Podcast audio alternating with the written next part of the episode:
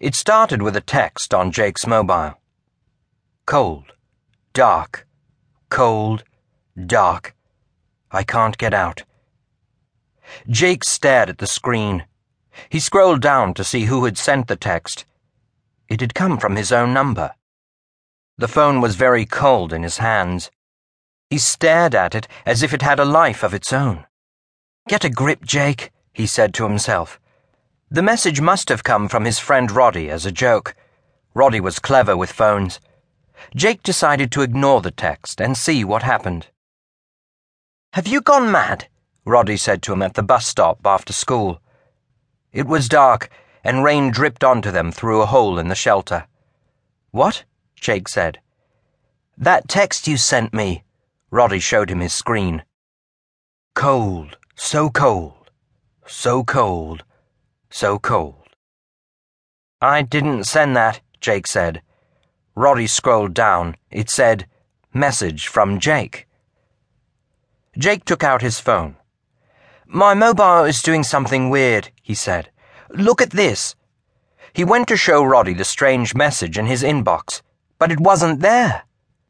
Jake stared at his screen. He felt sure that Roddy had done something to his phone. But why? It was a mean thing to do.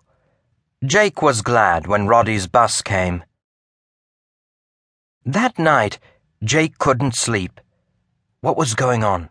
Who had sent those texts? The question went around and around in his head, keeping him awake. Outside it was pouring with rain, and Jake could hear thunder. It was a bit scary, so when his phone bleeped loudly, Jake nearly jumped out of his skin. It was midnight. Was Roddy playing another joke? Jake picked up his phone and stared at the screen. I'm so cold and scared. Help me. Alice. Alice? He didn't know anyone called Alice. He scrolled down and felt a shiver run down his spine. The message had come from his own number again. The screen was still lit. Delete message? As Jake watched, the phone deleted the message all by itself, and then its screen went dark. He turned it off and put it in a drawer. Jake lay back in his bed. Who had sent that message? Who was Alice? What was going on? When at last Jake fell asleep, he had a disturbing dream. He was in a dark, cold place, and he could hear the sound of dripping water.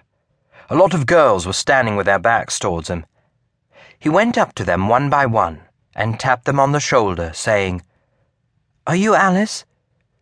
But as he tapped each girl, she crumbled into the dust until he was standing alone, up to his ankles in soft, grey ashes.